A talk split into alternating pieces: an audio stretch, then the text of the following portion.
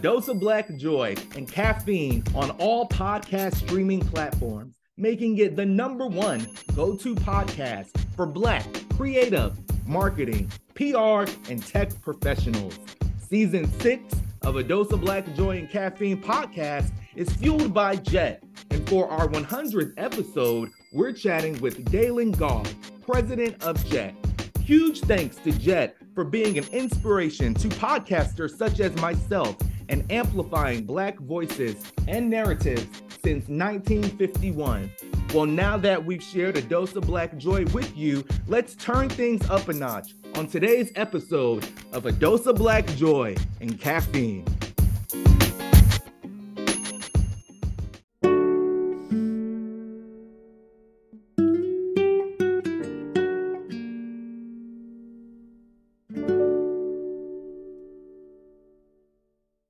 Hello, hello.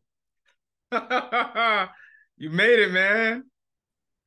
You made it. You made it. You in here. I made it. I made you know I've been excited about this. Uh yes, I did make it. I was uh man. Well, welcome, welcome, welcome. How you doing? I'm good. I'm good. Uh you looking good, man. You know, yeah. always. I mean, listen, I had to do it, man. Season season six, episode 100. Oh, this the hundred episode. I got the hundred. You got the oh, hundred, man. Man, man, you do it. You make you making me feel good, man. You know I'm no, intentional. You know, you know, you know. I got a plan. That's why I, I be having, I be having to wait. See, I couldn't have, I couldn't just have you on a like a and and no, you know, nothing against whoever was on episode 36, but like that's that's two. shout out to 36 man. Shout out to 36 that but that's you know and that's that's not even your style you know? Like anybody that knows you you don't even roll like that. It's like first it's too late. 50 50 is not big enough. So i'm like i gotta have d on episode 100 man. It only felt right. man, i appreciate it man. You know like i said I, i've been excited. You know i you know how I feel about you, but I'll tell your audience how I feel about you you're one of my favorite creatives. And just a genuine good friend and always has been um, in our time we worked together which when i think back to it and over the span of my entire career our time working together was very short. It was yeah. really take from that part of it just to be able to see like you know what? I really like justin adu. I like adu. That is a good guy. And just for us to be able to maintain contact you know, it's nothing for me to text you or you to hit me up and quick responses, whatever platforms we're on. So to see kind of you flourish and the things that you've been able to do has has definitely warmed my heart. And so I am proud to be here at this particular moment. Uh, I wanted to make sure I got that out. You know, I, I, get sentimental in my old age, so I'm trying to make sure you know I no. keep those things there. Listen, those those knees ain't old. The amount of events that you be at or whatever you're doing. That's they are not. Oh Lord, yeah. man. I'm like, I'm like, man, how is he still moving like that? But for the people at home listening, man, introduce yourself. My name is Daylon A. Goff. Um, I, I hear my my uh, director of marketing in the in my ear every time because I I always have to say, my name is Daylon A. Goff, and I'm the president of Jet. Yeah. Uh, because that's a big deal. It's and I recognize that how huge that is, but my name is Daylon Goff. I'm just a kid from Kansas City, Kansas, who has received the opportunity to do some great things uh, all across this country, all across the world, and I am genuinely happy to be here. Oh yeah, man. I'm happy for you to be here too. And the president of Jet, and when we're talking about president of Jet, that has been founded by John H. Johnson, my frat brother, 1938 Theta chapter of Alpha Phi Alpha Fraternity Incorporated you alphas, boy, y'all quick to you know, you know that was founded by and this the running joke. I am a cap, I am a proud member of Kappa Alpha Psi Fraternity Incorporated. And so, you know, we love the alphas as well. yeah, know. definitely. No, no, no. But the only the only reason why I shouted out, you know, 1938 Theta chapter is just I think the history. Like it's yes. it's it's history beyond history of like yeah. what you're doing. So I'm I'm excited. But for the people listening at home, yes, we have Daylon Goff here. And to that standpoint, yes, he mentions that he's the president of Jet. But before joining Jet, he was the head of cultural strategy for Initiative, the media mm-hmm. agency of record for brands like Amazon and T-Mobile. And then prior to that, he was the director of marketing at Wingstop. So what's significant about that is that if you follow Wingstop's social media handle, oh, I think that even if he was not pushing the post button, which sometimes he may have been behind it, for him to say for him to say yes to something is still a big role because it is completely unhinged in the best way. But at Wingstop, he was responsible for the brand's social media as well as influencer marketing. Um, and then, as I mentioned, I know I was talking about his knees earlier, but uh, that also included a lot of experiential events. Yes. Yeah. Do you have a number on it? I was thinking about this. Like, do you have you have you sat down one Saturday and said, "Let me take just eight hours to write down how many events you have hosted or thrown. I now need to do that. I'm writing that down because I, I don't have a number. Um, I do remember, even from a standpoint of right around the time Instagram started, um, was it probably like 2011, 2012 ish? Mm-hmm. Um, I got on, and one of my my rationale or reasons of joining Instagram because I like the picture aspects of it was to show my nieces all the places and the cool things that I'm able to do. Yeah. And so being able to keep a chronicle of that in one particular place was kind of my intention in being able to do that. But no, I need to go back and look because you're right. It, it got to be, it's gotten to be a point to whereas there's very few things that I haven't done. Now I'm seeking out, you know, opportunities. My wife and I, when we travel, and a lot of times we want to go to the off the wall places. Like I just went on our, we had a, celebrated our fifth anniversary in March. Nice. And we took a trip to Europe. But we didn't just we didn't go to Paris, we didn't go to London, we didn't go to, you know, Italy. We went to Prague, Vienna, and Budapest. Hmm. Why? Because those sound like cool places. I ain't been. Like I've, I've read about them in the encyclopedia, kids. You know, if you're watching Encyclopedia, this book that used to be basically Google. Oh yeah, they know what the encyclopedia you know. is. Anyway, but those are things that we saw and wanted to explore and find those things out and kind of go off a little bit on the beaten path. And it helps from a creativity standpoint just to be able to see that thing that maybe is almost there or you may have heard of, but it's like, you know what? Let's go. Let's check it out. Let's see it. I think it kind of helps that. But number of events, yeah, it's it's probably in the thousands. Um, probably close to uh, definitely hundreds. I don't know if I've reached a thousand yet. I but... think you have. I think you have.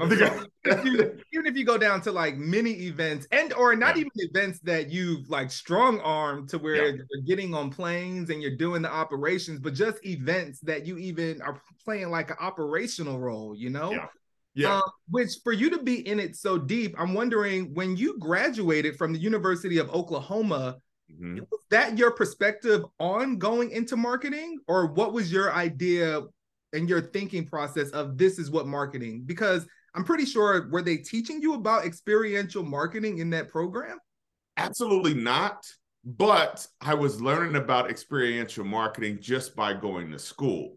So mm. what a lot of people don't realize, well, some do if they knew me from that area and knew me from Oklahoma, but I was the DJ in college. So I was the dude they hired for every frat party, for all of the things that were happening on campus, for the Big Step show. Um, everything kind of ran through me. And so that was what I say was my first introduction into experiential marketing. Because when you think about experiential marketing, you're creating experiences, you're curating experiences on behalf of a brand.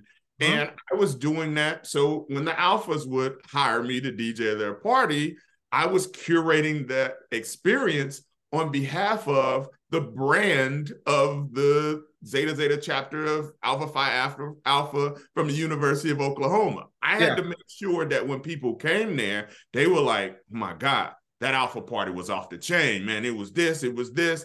And who was curating that? Me, because I was the only factor in there. And then also on a flip side, if I played, if my equipment broke, or if I played the wrong song at the wrong time or gave the wrong shout out, that also could have negative consequences that come from it because they would be somebody that would just be there as a student or coming to the party. It's like, oh man, I paid my $5 to get in and that party was whack. I need my money back. So that is literally the things that I was taking and then translating that in the future to where I got to from an experiential marketing standpoint. But it was definitely a journey for me to even get all the way there. I, you know, people think, you know, it's a straight line. Oh, you graduated from Oklahoma and management marketing degree, you went right into marketing.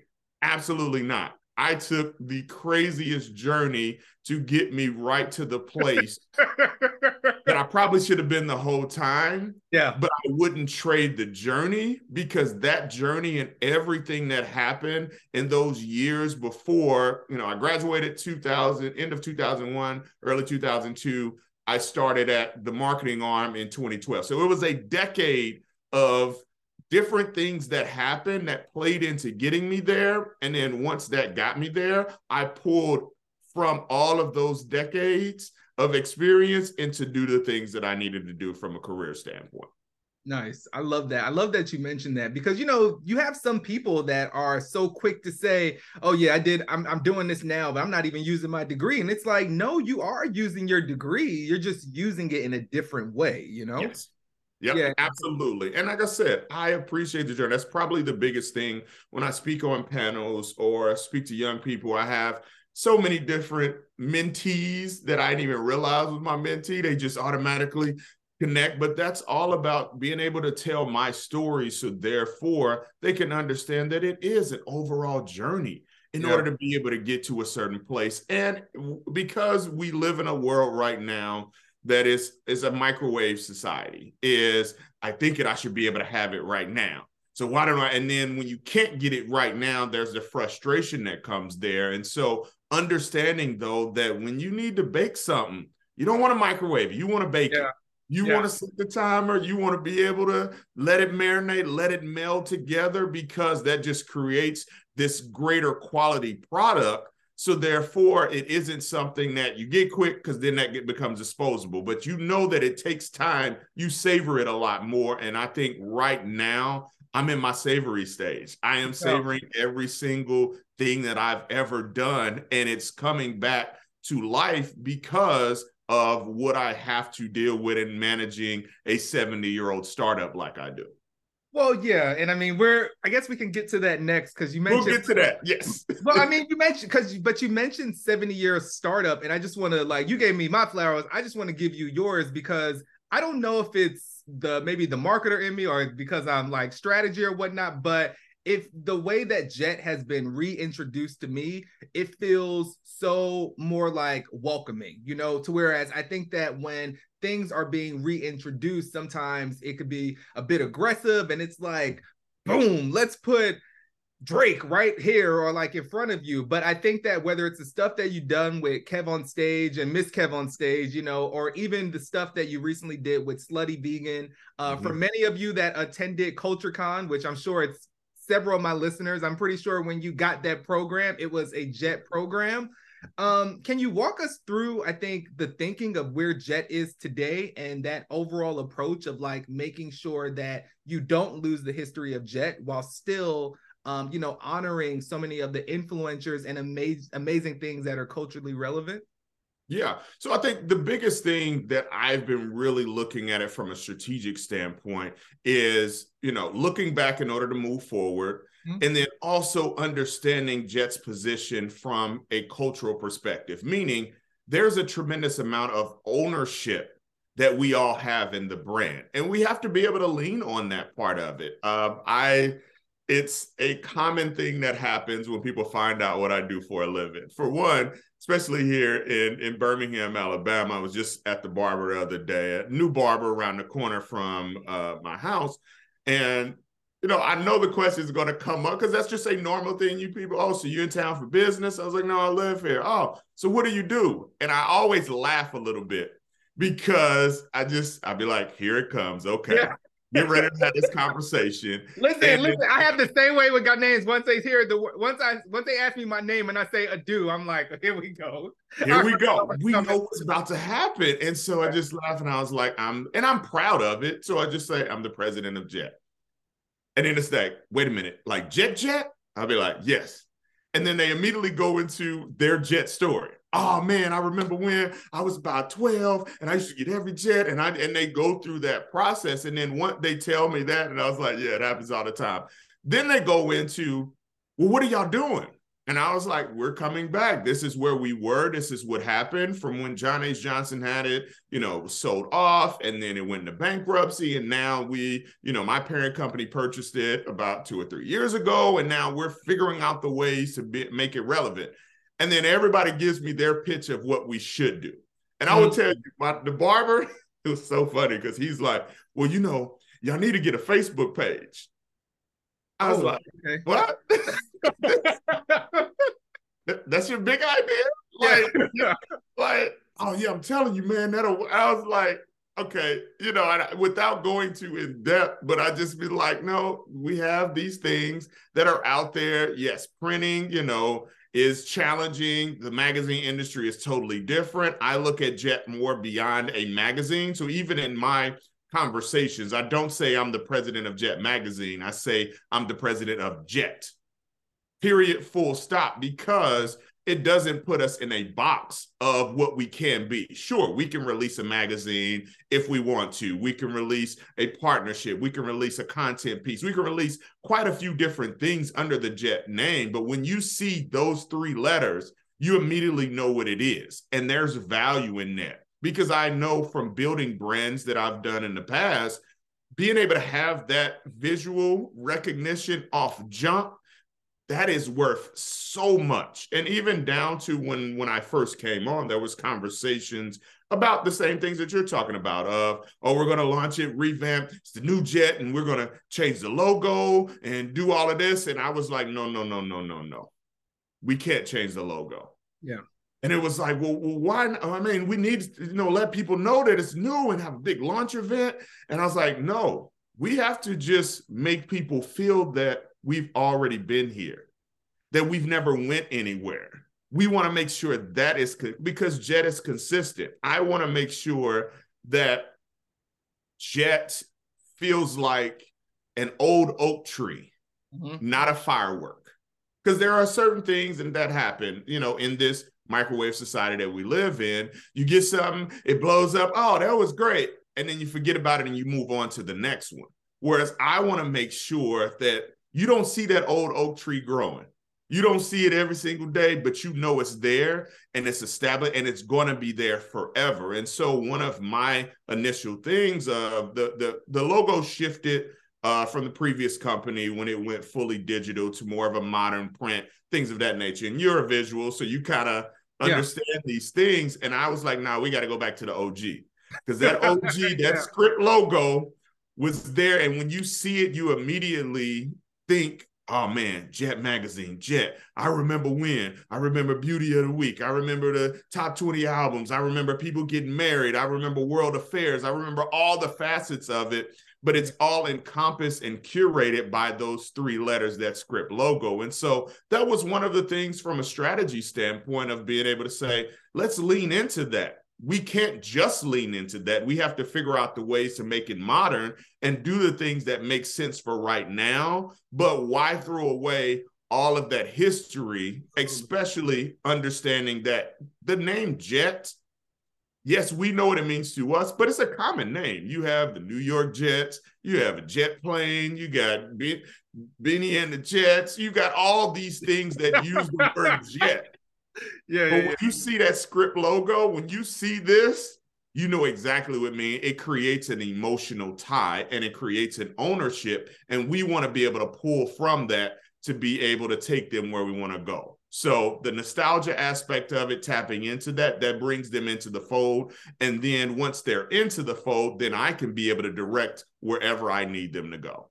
I love it. I love it. Beautifully said. And I mean, I think that you just mentioned like all the different jets that exist, but I also feel like it's very community based and driven to where when you're at, even if you say jet, I'm not even thinking about any of those other things, I'm thinking about Jet Magazine. You know what I mean? Yes. Because I'm in media, that's what I do. And so that is like, but it comes down to, I think, the history and just how iconic it's been over time. Even as I think about it now, I'm like, and you talking, the way that social and I think blogs exist culturally, whether it comes to covering celebrities or covering, you know, um, the the women out here that are killing the game, Jet was already doing that ahead of so many people. So I really, really do love that. Yeah. Um, so something that I do want to dive into is for uh, my listeners listening at home. Obviously, you're the president of Jet right now, but you also had pretty significant runs on the brand side, whether you were working um, for or even with AT&T or even yeah. Stop. For brands that want to collaborate with Jet in some capacity, now with you being the president of Jet, and I'm sure you're working with a lot of brands, none that I may, none that I named.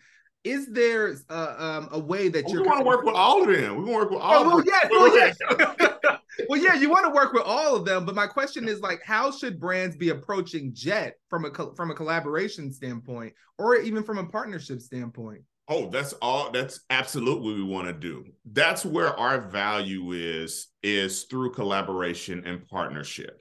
What we recognize of who we are, and you come from the media industry and agency world. Um, I like to speak about Jet as the agency of record for Black culture.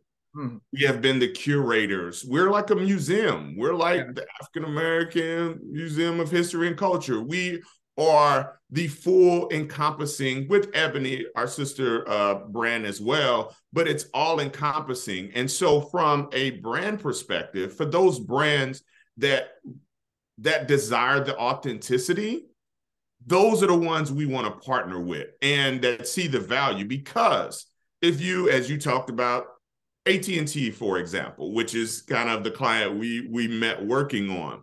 They mm-hmm. want authenticity to come in from an audience perspective, or at least be able to recognize or highlight the things that they're doing. Partnering with a brand like Jet makes absolute sense because, as you just talked about, when you see those three letters or you hear Jet, you immediately tap into it. And in a lot of ways, with all the media that you're getting bombarded with on a regular basis, you want to try to find things that break through. And mm-hmm. one of the things that does break through is like, wait a minute, AT&T is doing something with Jet. Let me at least check it out. And then from that perspective, where you have that authenticity, that transfer of trust that's there, then what we also provide is a certain level of amplification because yeah. you want to see a lot of people to see it. That's the purpose of media. You do one thing and you want everybody to be able to see it. So, from our perspective, we have the ability to do both of those. We provide the authenticity and then we also give you the amplification. And so that's where we're having those conversations with brands and the ones that get it understand the value of that. And it's also one of the reasons why we need and why it's always that push to have um, key people in key positions that understand that. Yeah. Uh, one of the um, that was a very that, nice way of saying that. oh, but absolutely, because you don't. Basically, he's letting you know you can't talk to Ed. You can't be out here talking to anybody and everyone. well, here's the thing with Jet. Um, I, I, make the joke about the fact that it hasn't been gentrified, hmm. meaning. Well, and, and this is coming to practice. Some of my old colleagues that I've worked with, some white colleagues that I've worked with, they'll they'll ask, so Daylon, what are you doing now? And I was like, oh, I'm the president of Jet. And they'll be like, well, what is that? And I'm instead of getting offended, I'm like, yes, because it still feels something that's ownable by us. It's the head nod when you walk into a restaurant. It's the kind of inside baseball. It's the things that, you know, like eh, it's it's common, it's around, but everybody doesn't know about it. And so therefore we still have a certain level of ownership. And so then I explained to them, oh, it's, you know, you, you know what Ebony is? Oh, yeah. Ebony Magazine, Johnson Public, they'll know all of that part of it. I was like, well, Jet was the weekly. Ebony came out monthly, Jet was the weekly. Mm-hmm. But when you translate that to a black culture standpoint, I was just at um, last year in November, I was at Afrotech. Nice. I was at an shout event. Out to, uh, shout out to Morgan DeBaun. Shout out to Morgan. Love the event. I'm trying to come back next year. Morgan called me. But uh, one of the things that I, w- I was there at an event and um, maybe a YouTube event or something like that. And I'm just walking around, and you know, I'm always branded. I'm a walking brand because this is what I do. So I had on a Jet shirt, and it was this black guy. It came up, and he was like, um, he was like, "Oh, that's a dope shirt." I was like, "Oh, appreciate it." He's like, "So what's Jet?" And before I was able to even explain to, there were two girls that weren't in the part of the conversation that I had never met before. And what it almost like they came off the top rope from wrestling, like jump in and was like, wait a minute. You don't know what jet is? And uh-huh. then they start schooling him at this moment. I almost felt bad for the guy, but it was almost like, hey, lady, take care of my light work. Like I didn't even have to do anything because they had that emotional connection and they wanted to make sure he was educated in that. It was like, you're black and this black, you need to know what jet is. And come to find out, he was an immigrant. His parents never really had it. So he didn't necessarily know he's from DC, all of those things, but he got that education process right there. And so I love seeing those things to yeah. be able to kind of bring to life and understand that, yes, brands, if you want to be able to connect from a very authentic way, got a very good and easy product to be able to do it. And then I also can amplify it. And for us, we just know it's it's I use this and we are like these three letters are like supreme. Yeah, absolutely. I ask people all the time, what does Supreme do? And they're like, oh, well, they make this merch. And, and I said, but no, what do they do? What do they do? When yeah. they make clothes, or they put it, I was like, is it always clothes? Because I seen a hammer, I seen a clock. No, I seen, I seen, I seen some Oreos. I seen some Oreos. I seen all of that, but it's not about what Supreme does. It's what they mean, what it means to people. Mm-hmm. And I mm-hmm. think that's kind of the same thought process that I look at Jet. It's not about necessarily what we do. We don't have to do magazines. We don't have to do these things. It's about what we mean to people. And if you're able to take that and extract that cultural capital, that brand equity, and then project it into the places and spaces that make sense, then everybody wins. Everybody lifts from that. I love it. Beautifully said. And I mean, you're doing that, you know, day in and day out for Jet. I would imagine some of this while still you're strategic and this marketing naturally comes to you when you were working on i think other brands that maybe didn't get it how did you get brands to understand and get culture? Oh, it was hard. And this is, and you you reckon at this time frame from 2012 to 2018, 19, I always say, you know, pre-George Floyd.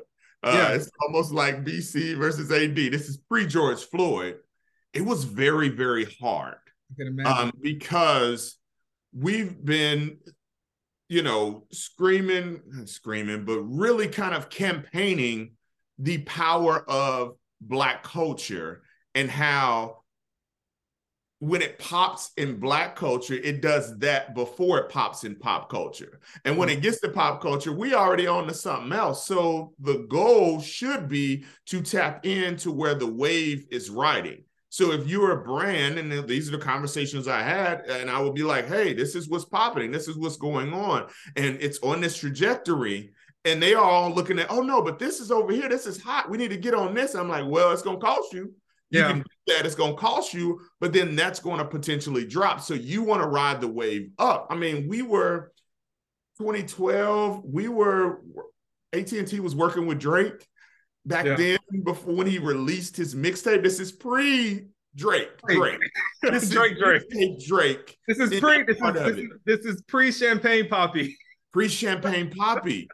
Sponsored that first tour. It's being able to ride that wave, and you get the credit that comes from that part of it. It was a, a running joke, even you know, um, I love shouting out our other media brands as well because I always like to say we're on the same side of the table moving Absolutely. forward. Yeah. Uh, but what, what Carolina's doing over at Essence, I manage State Farm's, uh, more managed a part of State Farm's sponsorship of Essence Music Festival for like a decade. Yeah. And it was, I booked all of their talent, and it was always a running joke because for some reason I've had a cultural clairvoyance. I'm able to kind of see the things that's about to bubble and then jump on it. And for those brands that trust me, they get the benefit that come from it. And so it was a running joke that I'm laughing. I'm sorry because when you mentioned that, I only think about you forgot to let people know you were also security for uh Kofi. Uh, for, uh oh my God, Kofi. Uh, oh man, that was that was from uh, from Queen, Queen Sugar. Sugar. Oh man, that, that I worked way hard on that one. But yes, it's finding people like him before he really pops, and that that's what would always happen. I had Taraji Henson. Yeah. I had Taraji the year before, the summer before Empire. Wow. So if you think, yes, she meant something to us, but then once the and she came to Essence, I ain't even gonna say what I paid her there. It was good money, but it wasn't after Empire. It was like, yeah, I'm gonna need triple that because I'm hot in these streets. And I'm like, absolutely, keep yeah. being hot. I'm proud and happy that you're able to do those things. So it became a running joke that we would get everybody the year before if they really pop. Omari Hardwick, I had him right before you know uh, power really really popped so it just really allowed these brands to feel like you know what we we was on that before it did it i mean um, one of the reasons i got my job here uh, was because i identified something that was about to pop and um, so i'll give a quick story okay I get long winded at times. No, no, break it down. Yeah. He's like, break it down. So back in, I think, 2018, um, I was doing some pro bono work for my uh, my current boss, who is Eden Bridgeman, the daughter of Junior Bridgeman, and they were this yeah, is the Bridgeman family, very the well Bridgeman family, dope family. Yes, yeah. look them up. Super dope family. They purchased Ebony and Jet out of bankruptcy, along with the wonderful other businesses that they own but they were doing their charity event in uh, Kentucky. They live in Louisville, Kentucky, big in the community there. And so around Kentucky Derby, they do a large charity event. And so from that event, the uh, father had been running in his team. And so he wanted to pass it on to the children to be able to run it. And so it was three children Ryan, Eden, and Justin. Justin. I'm good friends with Justin. And so Justin knew what I did for a living, especially from a talent perspective and identifying opportunities. And so they had, he invited me up to take a look at what they were doing from their charity event and to see what are the opportunities to make it better and also to tap into a younger audience.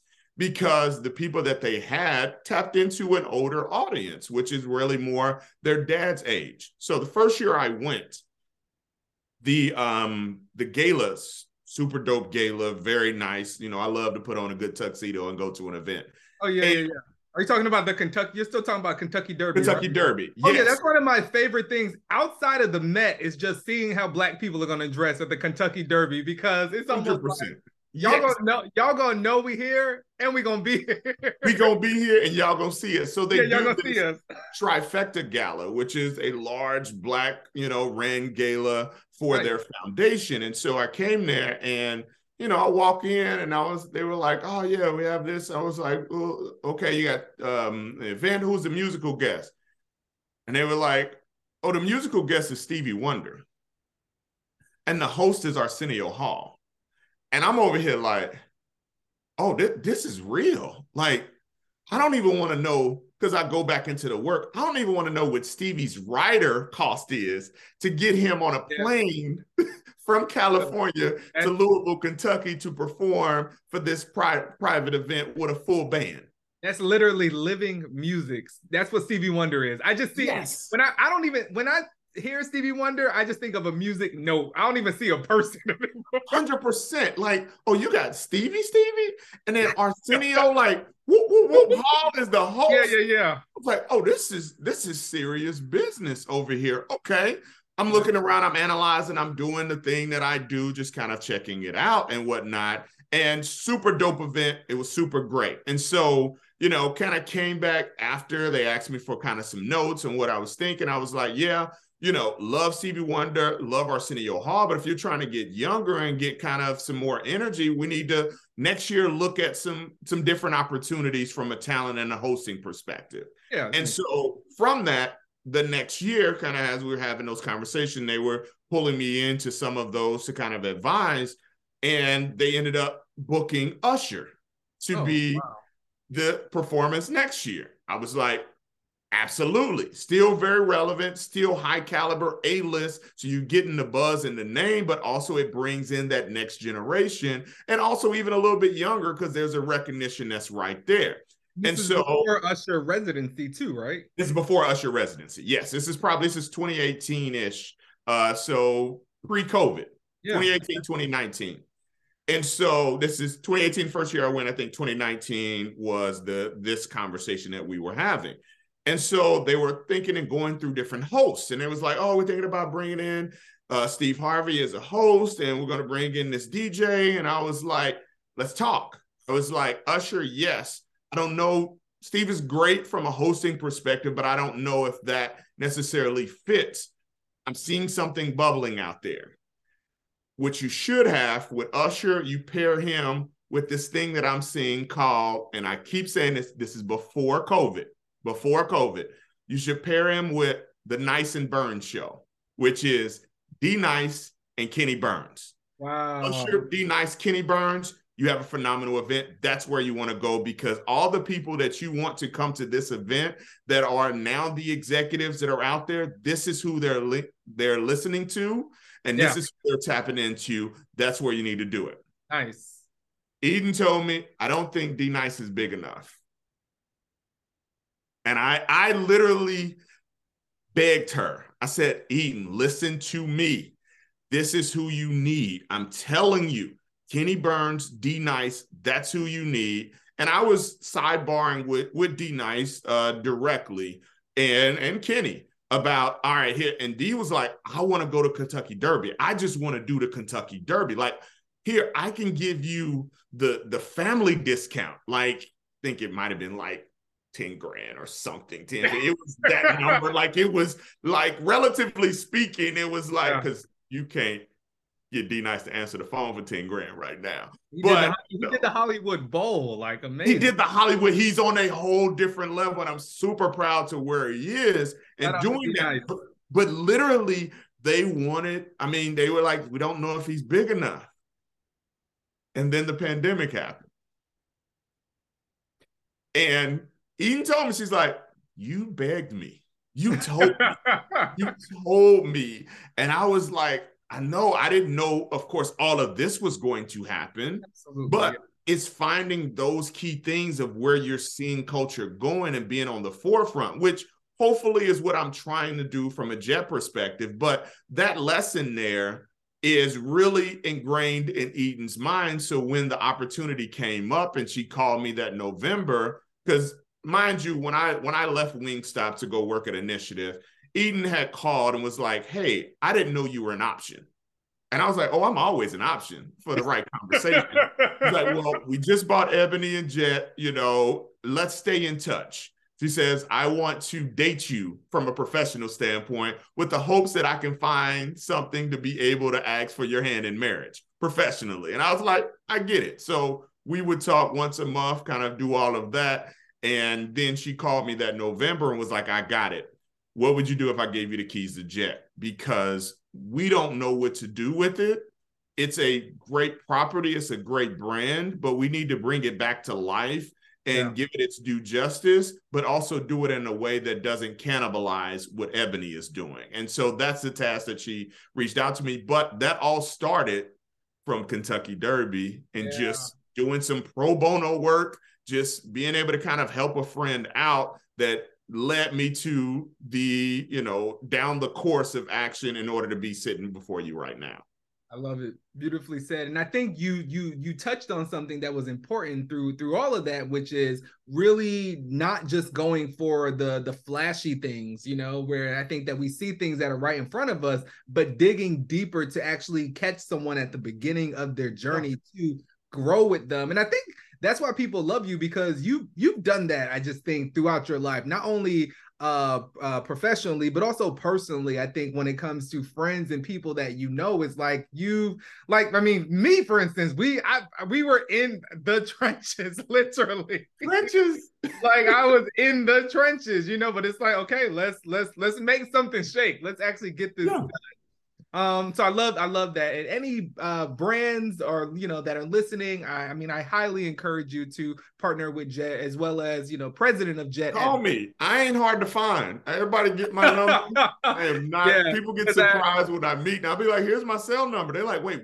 what? like, I ain't hard to find. Like, let's have the conversation because from that, I just have seen just even in our interaction, we probably worked together maybe three, four months, six max. Yeah, but yeah. it was one of those to whereas, you know, we were in the trenches, we figured the things out, we presented, it didn't even get picked up, but we maintain in contact with each other because you're right.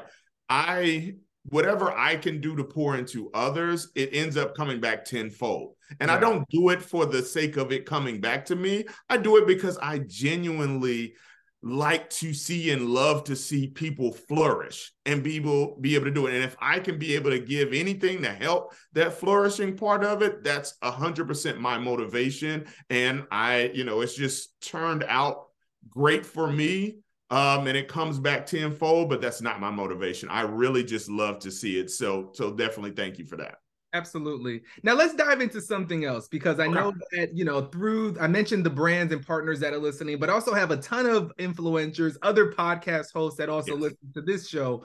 Um, I know that you all have done some special edition printed jet magazines. And so mm-hmm. with that comes a cover and obviously i think it is still one of the you know most iconic places to land whether you're a celebrity a mus- uh, music artist you know uh, an artist a fine artist somebody that's a person yes. If, if you're on that cover it still means something but can you walk us through the most recent um, edition that you all did with the i believe it was with the founder and ceo of slutty pinky yeah. cole who is i mean if you've not heard of pinky cole i'll be surprised uh, but she is a juggernaut from a marketing perspective, from a branding and what she's been able to do with the Slutty Vegan brand. You know, so shout out to Pinky, um, you know, and her husband Derek, or about to be husband Derek. They're getting married this summer, I believe. Uh, but they're kind of a a juggernaut in Atlanta. Um, I met Pinky at Essence Music Festival last year. Went down there, and uh, this was my first year going to Essence and not working technically oh. and not working for a brand or anything like that because even when i left uh, the marketing arm and the and handling the sponsorship of state farm they brought me back i was working at wingstop so i would take a vacation week and they would hire me to manage the sponsorship and the talent for a music festival in State Farm because I had been doing it for so long. That like the clients was like, "Oh no, we need Daylon. Like we need that, you know, um, what is it, institutional knowledge that comes with it. And so last year was the first year when it came back that I went and not working for it. So I got to, you know, see it through a different light. And so I'm uh, in a little VIP area and I ran into Pinky Cole. And I walked up to her. I recognized her because I've been following her journey. And it was like, hey, great to meet you. My name is Daylon. I'm the president of Jet. And she was like, wait a minute, like Jet Magazine, like Jet. And I was like, yeah. And we just sat there and concerts going on. Maybe Janet was somebody was on big, but we were so ingrained focused. She was pregnant. She was literally about to pop, like nine months pregnant. And we're sitting back there just riffing back and forth. She's doing the whole thing that people do and telling me, you know, what I should do with Jet. And I'm, you know, but she, she has some credibility. So let me know. Like, let's And she's like, you know, I want to be on a Jet cover. And I was like, you and everybody and their mama want to be on a Jet cover. Everybody wants to be on Jet cover. Yeah. But the print business doesn't make as much sense right now. And you know, know, even if it was an Instagram post with somebody and on the cover, they still want it. They just want that. Yeah. They just want that because of not necessarily the physical copy. It's really about what it means Absolutely. from a cultural perspective. It is being verified or going viral before you even go viral, before anybody knew what viral was. You yeah. want to cover that? That's that stamp of approval. Taraji Henson she told me that. She's like, Jet was the first uh, one that put me on a cover. And I was like, that was your stamp of approval. She's like, absolutely. Mos Def talked about how and told me that, well, Yasiin Bey, let me give his correct name. Yasiin Bey talked about how his grandfather Um, even though he had made albums and um, you know, sold records and been on tour and was making money, his grandfather would always still say, you know, you need to go get you a good job. The post office is hiring, you know, get you a job with some benefits. Up until the day he was on the cover of Jet. And he's like, my father never asked me another yeah. because he collected every jet and he did that. So in that conversation with Pinky, we were just throwing th- things back and forth and just being able to say, oh, that's good. We should do. I was like, well, this is why we can't do that. These are the challenges here, this perspective. And we just had a brainstorming session in the middle of a concert um, mm-hmm. and just kind of back and forth. And so with that, we just kind of left. We was like, we should stay in touch. We absolutely will. Let's exchange information and whatnot. Then I after that, I ran into Lincoln Stephens. Yeah, shout out to Lincoln yes. Stephens, and, Marcus Graham Project. Marcus Graham Project. And him and I came up with the idea at that moment to do the program for MGP's 50th anniversary and Boomerang's 30th anniversary. We literally came up with the idea standing side stage there.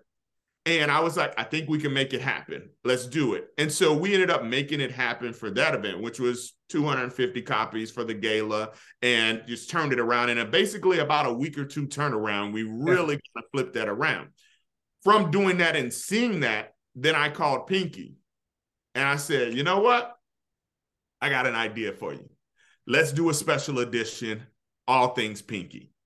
And instead of just you being on the cover or you being the Jet Beauty of the Week or anything like that, all the things that you're doing and that you touch point and tap into, we'll put it in there into a whole situation. And then we'll sell it in your stores as kind of this nostalgic novelty item that is encompasses this advertorial type of situation to do it. That's a great way to use our brand, combine it with your brand, and do it in a way that is very responsible and the ability to kind of bring it to life without it we're overstepping or getting too far ahead of our skis. So that's how that came up. It's it's brilliant in the sense that I think that there is there was like this gratification, right? Of seeing Jet every week. And now it's it's almost literally the opposite to where when we do see it in that capacity, there's a gratification because it's yeah. like, oh, this feels so fresh. When is the next yes. time? It's like, it's like, oh, yes. oh, it's tangible. It's like really, really custom. So um, I love that. Absolutely. One of the things that I do want to dive into is, yes. you know, we talked a lot about your professional career, everything that you're doing at Jet. But for our listeners at home, you know, I always encourage people to go outside. And my friend, you are no stranger to going outside. I know that you and your wife recently dived into exploring uh, parks and national parks across uh, the United States. So I would Man, love you be doing dive- your research. Listen, you mentioned Arsenio Hall. I mean, I'm trying to. I love it. I love it. I love preparations. All right. Um, Come on, say the call. Keep me, keep me. Keep you folk. All right, we're going folk. We're professional. We gotta go. I know, but I know that you and your wife have recently toured several different parks, and I just want to know um, what what is it? What's fulfilling about that process? I mean, it's that part of being a kid from Kansas City, Kansas. And, and I always go back to that. I'm from Wyandotte County, Kansas City, Kansas, home of Janelle Monáe. I know she's making a, a, a big splash right now, but she grew up round the corner type situation. And so Did not know that. That's yeah, from the dots, like, and so from living there in the in the middle of the country, we, you know, worked in a situation of, you know, we were always you know, wanted to kind of see the world. Like I'm in the middle of the country. So I never saw a ocean until I was 22. Like because I'm in the middle of the country. Kansas is in the center of the country, Kansas City. But so it was always this want and this need and this feeling of exploring, of seeing. I used to read Encyclopedia Britannica. I used, one of my favorite books was the Guinness World Book of Records, all because I was able to see what was going on in all other parts of the world. So when I became an adult and having the ability to go and see those things, it was just something that you know I gravitated towards. And then when I got married, my wife is big into trees. She loves outdoors and seeing those. So I found a partner to do it with. Because me, nice. I don't necessarily like doing things by myself. I am the baby of my family. So I'm always was tapping beyond or tapping into, you know, my older brothers or older cousins. Where y'all going? Can I go with y'all? I always wanted to have this communal type situation. And so finding a partner that wanted to do those things with me was super dope. And so in the exploration of, you know, national parks, I'll give quick history lesson. I think it was in the 50s or 60s, black people couldn't go to national parks they mm-hmm. were banned from national parks. So, in a lot of times, our parents didn't grow up going to national parks because literally they couldn't. They were not allowed to. So now we're in this phase. We don't want that to continue to be able to see it because here's the thing America has some great national parks. We took our family, um, we took 23 people to Yellowstone. Wow like it was 23 of us that went. And I we didn't pay for everybody, but everybody came. like uh, not ball. We still trying to figure these things out. But we literally rented a house in Big Sky. Everybody flew in on Southwest. We drove, we had, you know, and uh, this was pre this was pre Southwest stuff too, by the way. But this is pre Southwest stuff as well. But they flew into Bozeman, Montana, and it was like, oh, our family can afford to be able to get a Southwest flight. Let's do something that's a little bit different, but also familiar. And we had trucks, went on down there, and then you know I put together because you know my wife and I also work in marketing, so we put together a full deck Oh yeah. Uh, what's the weather gonna be like? What you should pack? What we're gonna do each day? This is the yeah. timing, and so we had it fully planned out okay. because we also didn't want everybody to ask us questions. It's like, did you refer to the deck? oh well, so what should I bring? Did you refer to the deck? The deck has it all in there, and so did that whole thing, and it was one of the most wonderful experiences. I got to see, you know, as a kid from Kansas, I got to see Old Faithful you hear about it in geography class all day long, but to actually go see it, and it was faithful. It went off, it went off. the time that they said it was going to go off. Like it was super super dope. Um, you know, it was being able to see the the Grand Canyon of Yellowstone and recognizing why they call it Yellowstone because of the yellow limestone rock. And it was so beautiful that it felt like it felt like a picture. Like I kept rubbing my eyes because what mm-hmm. my eyes saw, I didn't all the way believe. And so I always encourage, you know, things that we can be able to do around here. Drive to Smoky Mountain National Park. We um we drove to um White Sands National Monument in New Mexico. One of the crazy, it looked like the moon, I oh. think would look. Wow. You know, if you've never seen it, if you I'm gonna date myself. Um it was water runs dry video by Boyz II Men they filmed it in white sands national monument and it was just white sand it wasn't really even sand it was uh, basalt i believe yeah. you can take your shoes off because it doesn't hold heat so you can walk on it like with your bare feet but being able to explore and see those things that are around here that's something we just caught the bug of and things that we lean into. And then from a cultural perspective, it was a guy that walked up to me, white guy, when we were looking at um at Old Faithful.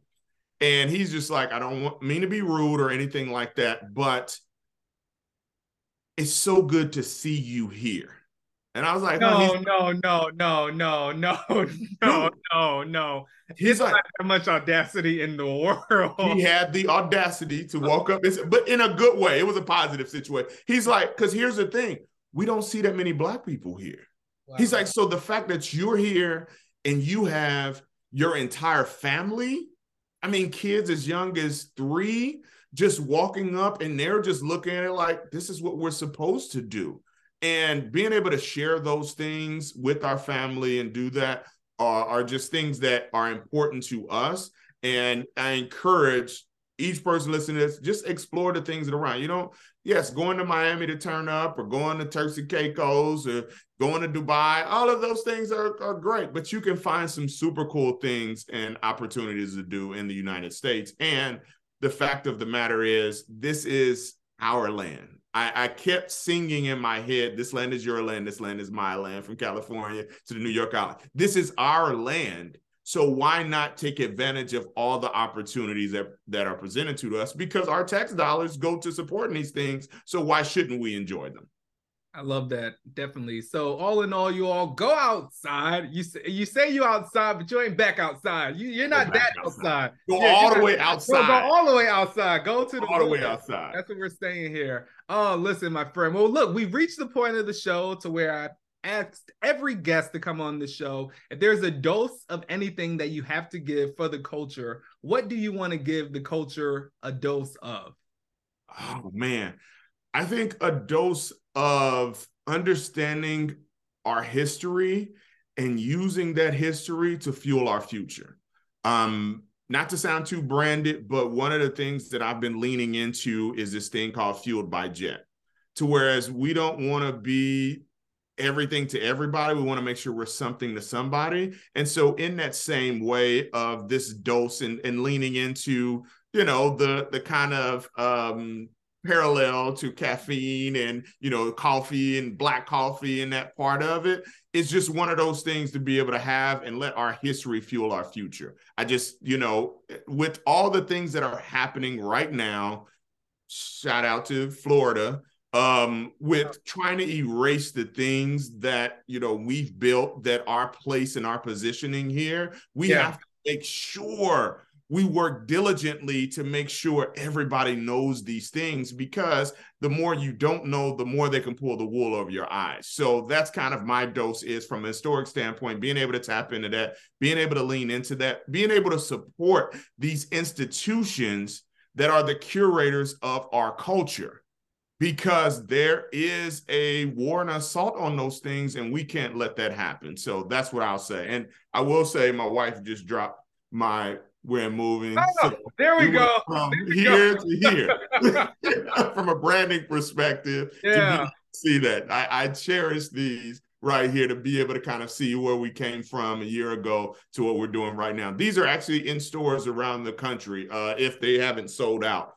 Um, we did a, a, push. I think they're in Walgreens and Targets and Walmarts uh, around Atlanta and all the epicenters of Black culture. So definitely check it out, or just order it online uh, from Pinky Cole's website, sluttyveganatl.com. You can be able to order it. So get your own copy, man. We'll yeah. do that. Brandon, I look, appreciate look, it though. Before you get out of here, because I know that I feel like everybody has their own. What is your favorite Jet cover of all time? Ooh, ooh, oh, see now, because I so I go digging in the crates, um, just to kind of go through. I was saying my favorite jet cover was it was a and, and this is, sounds cheesy, but it was of Richard Pryor. Hmm. It was the week I was born. Got it my birthday is April 16th, 1978. And so that he was on a thing with a lot of people getting jets on their on their birthday. On their birth. I don't it's a, yeah, yes. it's but it is a thing. I've heard it's it a so thing. There's a there's a um creative out there, Crystal Franklin um who, who's super dope creative uh, out in LA and done a bunch of stuff. She used to be on the real and stuff. But I remember her before I even took this job, I remember her talking about how for her birthday, she would get jet magazines for different years that was on her birthday. That was like a significant type of thing. Because you can jet black people did not throw away jets.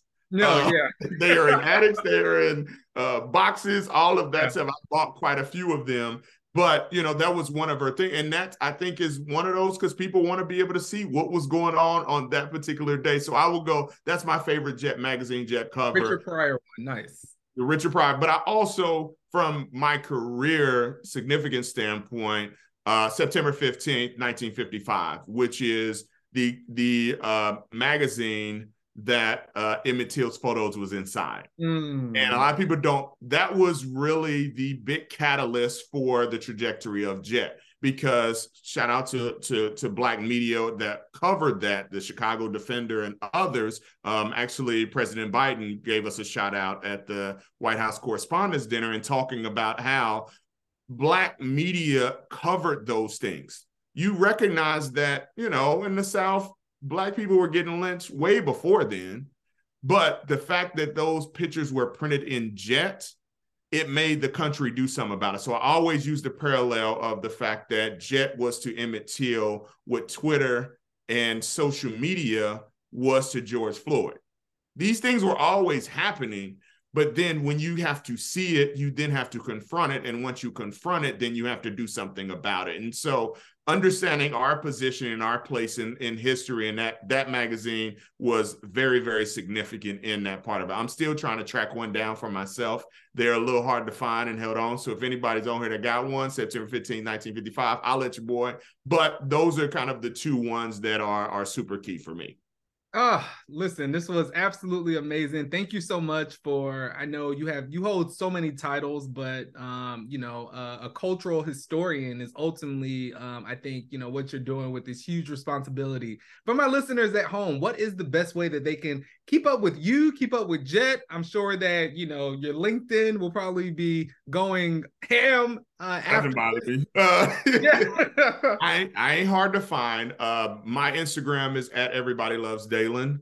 Uh, it's not a vain situation. Sometimes I feel weird, but it comes off of everybody loves uh, Raymond. Raymond. Yeah, yeah, yeah. yeah. It's know, too late. It's, I was like, listen, we and we and we know it so much, and it's it's been on things you can't even go back at this point. Even I can't go back. If just... people don't love you, they got to try to find a way to love you. and I appreciate all the love that I get. So that's how I find. Uh, follow us on Instagram at GetJetMag. Um, I've been in a battle with Instagram and Meta because I'm trying to get at Jet, but they won't give it to me. Um, ooh, so if anybody from you know, I put it out in the atmosphere. I'm trying to get at Jet. I already have at Jet on Twitter. We were able to get that prior to literally one week prior to Elon Musk taking over. We got at Jet. So those are the things that you know I have to uncover and try to redo in this position that I'm in. So uh, put that in the atmosphere. Those are the two probably best places to be able to follow us as a brand at Get Jet Mag on Instagram, at Jet on Twitter, and then me personally um, at Everybody Loves Daylon on Instagram. Hey, there you go. Listen, I thank you so much for coming on the hundredth episode. Episode one hundred. I am episode so... one hundred of a dose of black joy and caffeine. There'll never be another episode one hundred. So, um, this... oh man, I'm I'm so proud of you, and I'm so thankful for you. I got to make sure I called that out. Absolutely, man. Love your journey. Love what you're doing. And I appreciate you allowing me and sharing your platform with me and with our brand. So let's definitely support black media, support black brands. Let's let's definitely support black influencer, black culture makers, black, you know, content creators across the board. That's what we want to do and going to do. So definitely follow us. There are future things that are coming. I'm literally trying to create a platform that's a kind of new thing. I'm creating a platform that will allow us to support creators as well. So more to mm. come on that. Um, have to go down to Render ATL next week and speak, where we're going to do a, a big announcement about that. So definitely follow us at Get Jet Mag at Jet on social. Um, love you, man. Appreciate you. Absolutely, absolutely. Same back here. And thank you all to my listeners out there for listening to the 100th episode of A Dose of Black Joy. I mean, yes, it has been extraordinary. Season six. There'll never be another 100th episode, but we would not have been able to get this far if it wasn't for all of you listening. So thank you once again. And as always, remember that you deserve a dose of black joy and caffeine.